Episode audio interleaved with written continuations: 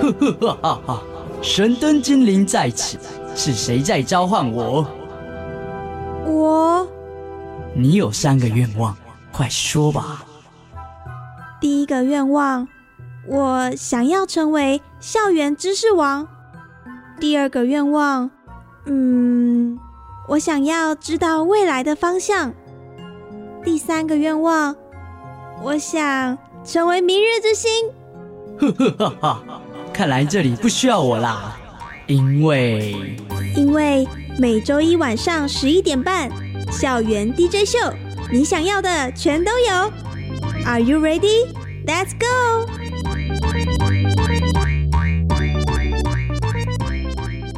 各位晚安。欢迎回到国立教育广播电台校园 DJ 秀，我是主持人黄燕。上个礼拜呢，我们邀请到心理学科普作家海苔熊来分享如何用心理学的角度去理解爱情。那这礼拜呢，我们要用不一样的角度去看待生活中的人事物。我相信呢，如果你是国文老师，那我就建议你现在就留下来继续收听我们的校园 DJ 秀。那如果你不是，可是呢，你认为负能量这件事情没什么不好，甚至呢，可以是生活中的另外一种解方，那我也建议不要离开，调整好你的呼吸，跟我们一起好好享受这二十八分钟。因为呢，我们今天邀请到的呢是厌世国文老师，就要请老师去分享如何去用厌世的角度在教学现场过关斩将。然后呢，在国文的领域当中呢，用不同的思维去看待这些好几百年前就存在的经典作品。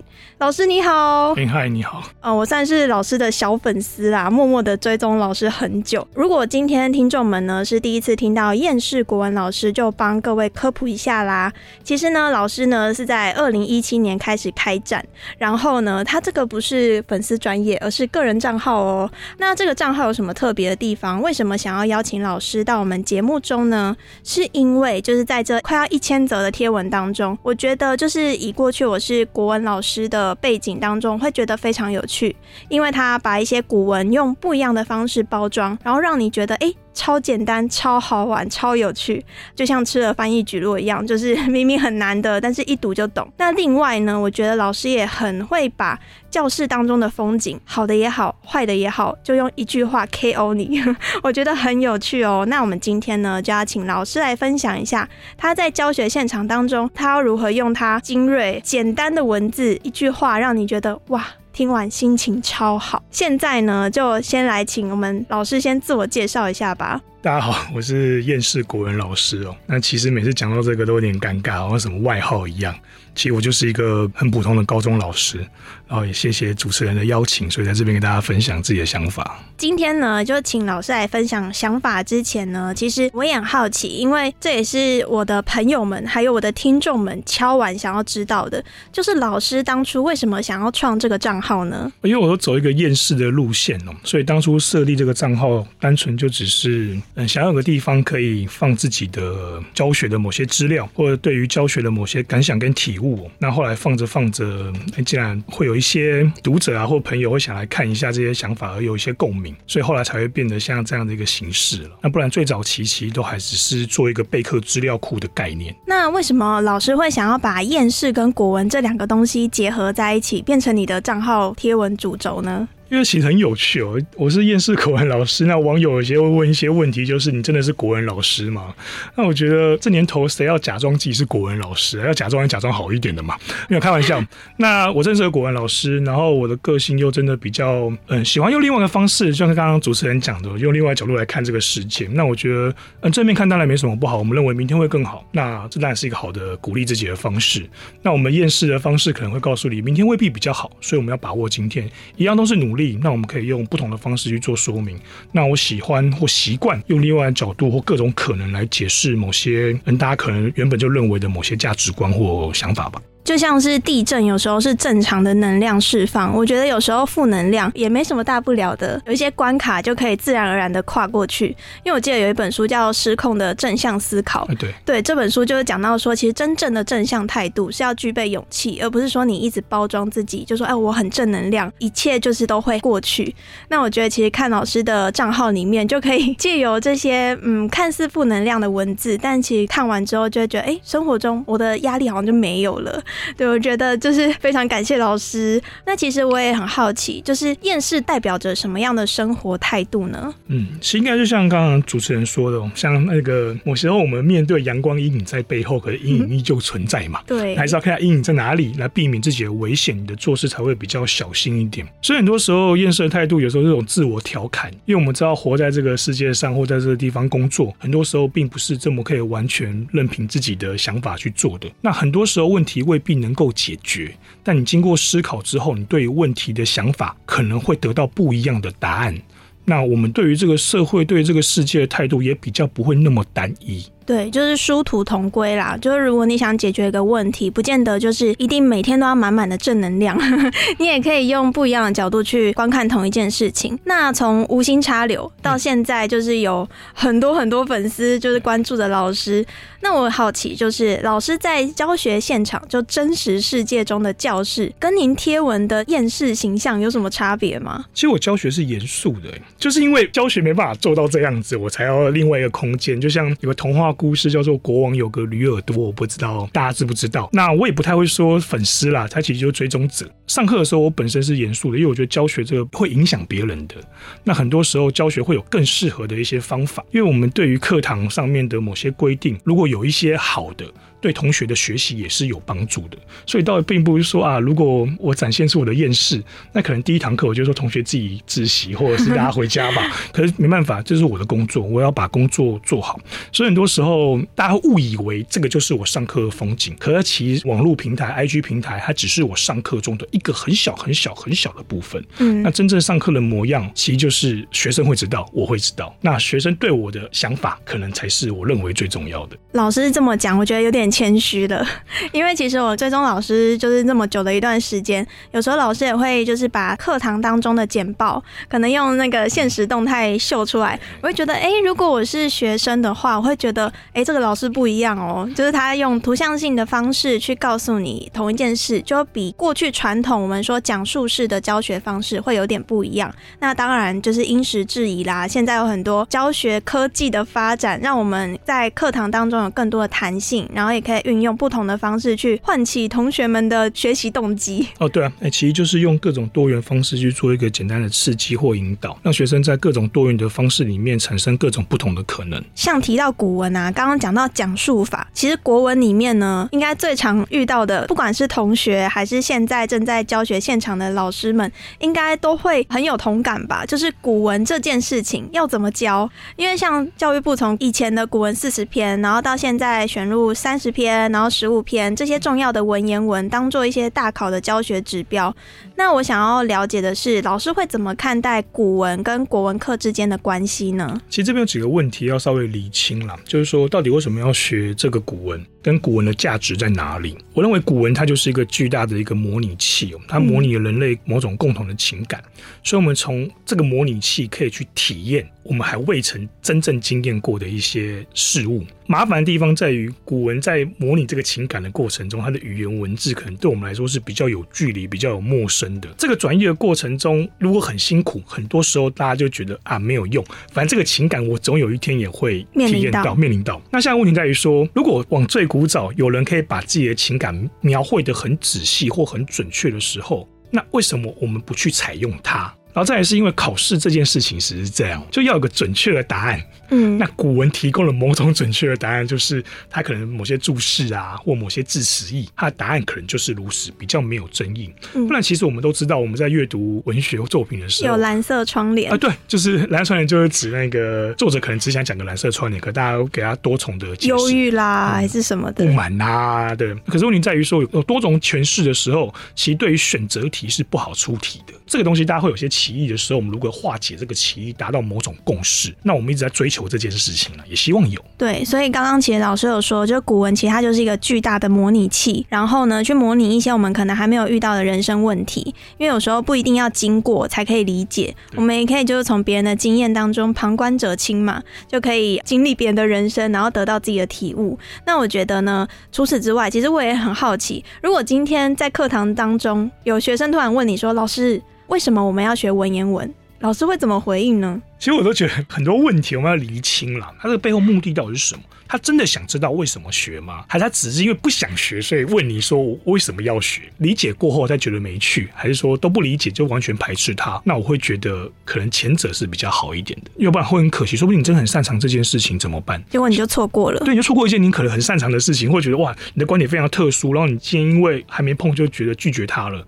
那我觉得丧失一种可能性。我觉得高中某个部分或学校教育某个部分是触发学生很多的可能性，可是学生会误以为说可能性只要做着就会发生。我认为这不对，我们就是制造出很多的活动、很多的测验或很多的可能性去试探试探它。如果你都做不动，你永远没有被试探或试探自己的机会，那这样是可惜的了。对我还蛮同意老师的说法，因为过去我在当实习老师的时候，我自己就发明了一个小纸条信箱，就是我希望学生可以问我一些他想知道的问题。那我就会觉得，其实教育当中有很多部分可能课本上没有教，但是学生们也会去面临到一些课题吧。我觉得。这都是身为一个老师可能会处理到的状况。那我觉得观察老师的账号里面呢，我有发现说老师的贴文当中就会讲到像有课本不会教的古人废话啊，还有教室里的废话。那我觉得这些废话，嗯，其实都不是废话哦。那在老师撰写这些内容的时候，我就很好奇，就是这些灵感都是怎么样生成的呢？我就是我痛苦的教学经验没有啦，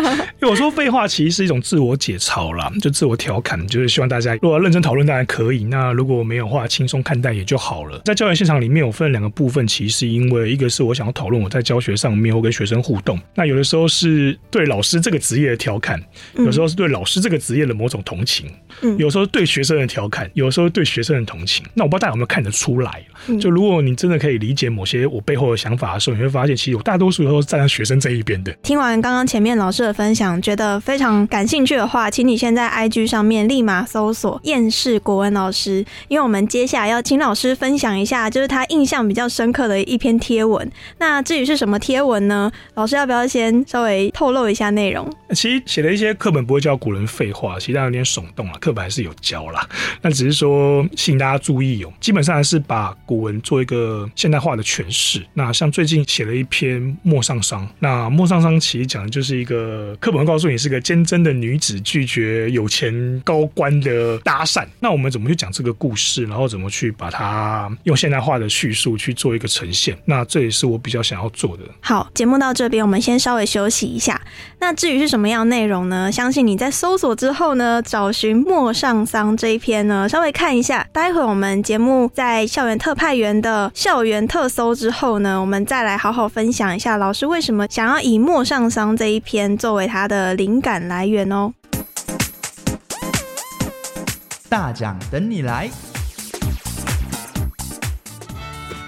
Hello，我是玉玲，又到了大奖等你来。听完厌世国文老师的分享，当然要告诉大家一些可以发挥国文实力的比赛啦。如果你正在就读国小、国中或高中，那么第十五届龙岩放书奖就很值得参加哦。这个比赛啊，是由龙岩基金会和金石堂书店所举办，为了提倡阅读，鼓励大家培养写作能力。每年都会邀请杰出作家列出推荐的书单，并举办龙岩放书奖征文活动。而比赛过程分成国小、国中和高中三个组别，每一个组别都会有不同的书单。同学只要从书单中挑选一本书，阅读完毕后写下你的心得和感想，再用 email 寄到活动信箱，就完成参赛喽。每一个组别会颁发佳作五位以及前五名奖项。第一名可以获得一万元的金石堂礼券哦。还有还有，为了鼓励大家参赛，还特别设立了团体报名奖品。同一个团体序号投稿件数每达二十五件，就可以得到金石堂图书礼券一千元。报名期间从即日起到五月七号，心动的话赶快邀请全班一起看书，一起投稿吧。但如果你是大学生，也不要担心，玉林接下来要提供专属于大学生的比赛哦。这是由勤益科技大学通识学院所主办的超越经典解决问题的自主学习竞赛。这个竞赛是专门为大专院校学生所举办的。说到经典文学作品，你想到的是《三国演义》中曹操的一意孤行，还是《红楼梦》大观园里的人物百态呢？超越经典这个比赛，正是运用上面玉林所提到的经典文学，提升大家的自主学习能力。因为比赛希望各位可以透过阅读经典，进而去解决问题，所以参赛的同学可以从经典名著《三国演义》《水浒传》《西游记》和《红楼梦》当中挑选一部作品当做阅读内容，在阅读过程中要发现经典中的某一个与人际困难相关的问题，因此从发现问题、分析到解决的过程，同学们要制作成简报上传。这是比赛当中非常重要的一环哦。再次翻开经典，用现在的智慧去分析古代的人际困境，就可以在网络爆炸、知识爆炸的社会中，借由阅读经典，接近于古人的智慧。不论你是一个人单枪匹马报名，还是四个人以内的团体，只要在五月九号下午五点以前上传你的竞赛简报参赛，就有机会拔得头筹，拿到专属于第一名的五千元礼券哦。比赛介绍完了，千万不要犹豫太久。接下来继续锁定由艳世国文老师带来的精彩分享吧。我是玉玲，我们下次再见。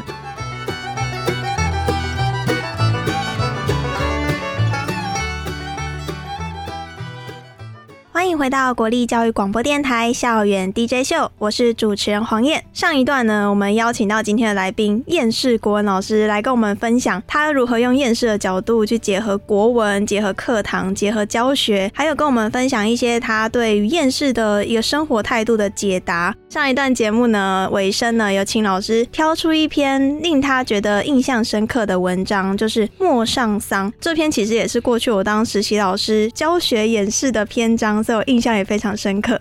那我也想要请老师分享一下，老师是怎么样重新解译这一篇文章呢？嗯，其实《陌上桑》就是一个很有名的一个叙事诗嘛，那里面大概就叙述一个女子，然后去拒绝官吏的搭讪。那我们在写的过程中我思考一点就是说，哎，如果我们照课本讲，它的故事其实本来就很有故事性。那我们能不能让它再变得更生活化一些？用一些我们现代生活的类比或举例。那比如说，我们今天讲一位美女，我们会怎么去形容她？那一般来说，学生就会说她很漂亮。可她叙事过程中会用旁人的动作来去讲这个女子的漂亮多么的吸引人。那这是她有魅力的地方。那另外一个剧情的高潮处是在于说，有一个长官高官要来搭讪她，问她要不要坐车，宁可共载否啊？嗯，就能不能要不要一起坐车兜兜风？造反就是要不要一起共乘一部车？其实也蛮经济的。对 对。可是如果我们把它变得更生活化一点，就是要不要跟我兜风？要不要跟我出去玩？嗯，那这样的解释，有些人会认为说它不是最原本的本意。可是我认为我们在叙述的过程中，增加某些现代用语，可以更贴近生活。对。那如果我们想要知道本意，当然是看原文最准确。后来这个女子就要拒绝他嘛。通常我们在教学过程中就会停顿到这个地方。就如果有人问你要不要去兜风，你会怎么做？他有附加条件是，他开着一部很好的车，但是有时候是我们想象出来的啦。那个车可能就是现在所谓保时捷啊、法拉利啊、玛莎拉蒂这样子一个高级车。嗯，那如果你是你，你会不会拒绝？那再来就是你要怎么去拒绝？那这个中在讨论过程中，因为我们有教学经验，我们其实可以预设说学生会回答什么样子的内容。等学生回答完之后，我们再回来看到文本里面他怎么去拒绝这个搭讪的要求。那他的搭讪很特别。他就是一个讲述自己 用自传的形式来说，我的老公很帅很有钱，你根本比不上我老公。那用这种方式，其实会让学生了解到某一点，就是哇，原来拒绝还可以这样子。所以我觉得这样子的过程中，我们把它变成文章写出来，其实一方面在写我自己的某种教案，对，但这是我的教学内容的一部分，所以我才会说这个 I G 其实我一个备课的资料库，甚至有些其实学生的一些创意的回答，我会把它放在我的文章之中。更有趣的地方在于说，就到最后，请问这到底真的还假的？美丽的女子真的有个丈夫吗？我觉得它就是一个疑问，它有没有答案？我认为从文本的线索中很难推理出来。如果我们用真实的生活情境在里面的时候，那你觉得是真的还是假？所以就做一个讨论。那这个讨论当然是一个很弹性、很弹性的啦，这是个很弹性空间的。那只是说大家有没有某种线索、个人经验，嗯，来做个分享。嗯那它比较不偏向所谓的文本诠释的部分。对，因为有时候文本里面没有写出来的东西，反而是我们更好发挥的地方。对，其实我现在就觉得，如果我当初在教学学演示前可以看到老师的贴文的话，那就好了。因为我记得我是教学生说，这其实是有关于拒绝的艺术。对那你今天遇到了可能跟你搭讪的对象，或者是对你有好感的对象，可是呢，你刚好就是对他没有意思，即便是在这个情窦初开的年纪，我觉得其实这些东西都是需要练习的。对。那如果刚好没有这些对象，你也可以从课文里面，从古人的经验，就像我们上一段节目所说的，我们旁观者清嘛，可以用过去的经验去造就自己未来在面临事情的时候一些看法、一些角度。那我就觉得，其实，在老师的账号里面，虽然是非公开的，对，但是呢，我觉得只要追踪之后，你对于国文、对于古人就会有不一样的理解哦。那除了其实课本不会教的古人废话以外，在教室里的废话，我个人也是就是蛮有共鸣的。老师呢，主要就是透过一些妙语的解答，还有梗图的使用，像老师刚刚就讲，就是可能有一些学生跟老师之间的答课问 对，就是把它记录下来。我想要询问老师的是，就是在教室里头啊，您认为目前现在的教学现场最需要改善的问题会是什么呢？其实应该说，教学本身就是一件很辛苦的事情哦，因为它是需要彼此互动的。那我自己认为，老师比较辛苦的哦，这可能不是问题，可是我认为比较辛苦的，其实就是时代不停的在变化。那学生跟老师之间的代沟其实越来越快速的展现。那学生这个使用的语言，我们未必听得懂。像之前我们讲过，那个学生讲是在哈喽，那这什么意思？老师就会容易有误解，嗯他会觉得在骂我还是怎么样之类的。可是其实本意不是如此那或者是举例的时候过程中，因为我们的共同经验越来越少了。嗯早期我们在问说，哎、同学，你们心目中的女神会是谁？那大概都差不多，什么林志玲啊这种了不起几个日本明星嘛。可是你在问女神是谁，什么答案都有，日本的、韩国的、欧美的、或二次元的，对 YouTuber 我还不认识。那或者是跟我讲林默娘的也有，对，那所以这答案很多元。那你也不能说说，因为我们问题本来就没有问的很准确，可是就变成我们举例是困难。我们要解释一个模糊的概念，需要举例，那我会找不到例子举，也是为什么我认为基础教育很重要。它其实提供了某些例子，一个共识。对，你知道，我也知道基础的共识跟记忆。那我们再举这个例子，我知道哇，原来你在做这件事一情，点就通，对，就会减少沟通的成本跟误会，这也是我们后来会更辛苦的地方了。我认为这是困难，那怎么解决哦？我认为其实就是我自己对我自己的要求啦，那就是觉得至少跟着某个时代走，就是时代在变化。那我们并不是用他们喜欢的语言教他们，而是理解他们这个喜欢的语言背后到底是什么样的意思，我们才可以比较准确的去回应到他的感觉跟想法。那我也很好奇，除了老师以外，您会如何去看待学校啊，或学生或家长，他们在学校当中扮演着什么样的角色呢？学校就是社会的缩影，那我觉得有点像先有鸡还是先有蛋？嗯到底是社会影响了学校，还是学校造就了这个社会？那我们要先改变谁？很多人认为改变了学校，未来就会有更好的社会，我们期待下一代或下下一代会更好。可是明明大人是最有机会改变的，不是吗？所以改变社会应该比较快吧？可是我不知道。那我觉得大家都是个合作关系啦，就是我们都是为学生好，这点应该没有错。所以在我们的教学经验上面，都是我们跟家长会有一些意见上面不同的争执。可是到我现在我教学这段时间以来，我会认为，其实一个会干涉的家长，总比他什么都不管来得好。至少他也关心这件事情，可能是某种焦虑跟紧张，所以我也不太会去说怪兽家长，大概就是说焦虑的家长。至少他带着某种角度而来。对，他是认真的家长，有时候他是认真的，只是他认真过了头，他无能为力，他需要你帮忙。虽然我说他的焦虑，所以我们某个部分是化解他的焦虑。很多时候还会跟家长做一些沟通，就是如果我们跟家长站不同边，学生会不知道哪边是正确的，嗯，所以我们立场要一致，学生才会知道自己站错边。对，所以其实关于学校也好啊，还有学生也好，跟家其实我觉得亲师生一直都是教育里面很常去面对的问题。像过去我在实习的时候，可能我的师傅就会说，如果今天家长问你一些有关于学生的问题，你会用什么样的方式去回答他？在教育现场当中，你有很多问题会需要面对。就我过去在学校里面的经验，我有一个问题想请教老师。就老师其实有一篇贴文是有提到说，就是期待学生能够做自己，然后同时你也期待老师也能够做自己。但是我觉得，其实做自己这件事情并不是这么容易，不管是在学校也好，或者是在社会也好对。那我想要请问，如果说未来有教师梦的学生们，或者是已经在学校任教的老师，你会给这些老师们什么样的建议呢？不敢建议啊，就是自己的一些想法哦。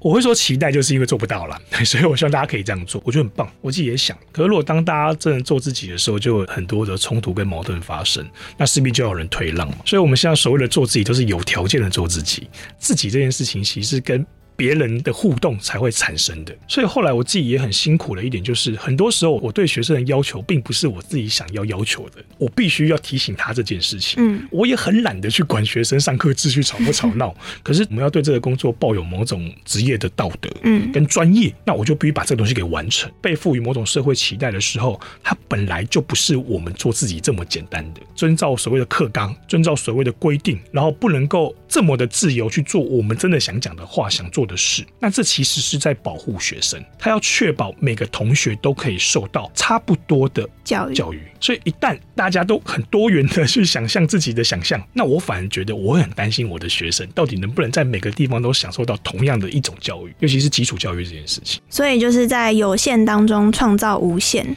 所以我就说有点像是自己帮自己画个圈圈，然后在里面跳舞。我很自由，可是我自己知道这个圈圈是我的。真的是很有共鸣。如果现在才加入的听众们呢，我们在两个月内都可以重复收听哦。那其实呢，在节目的尾声呢，我也很想要请教老师的，您认为厌世国文老师这个账号对你而言具有什么样的意义或者是价值？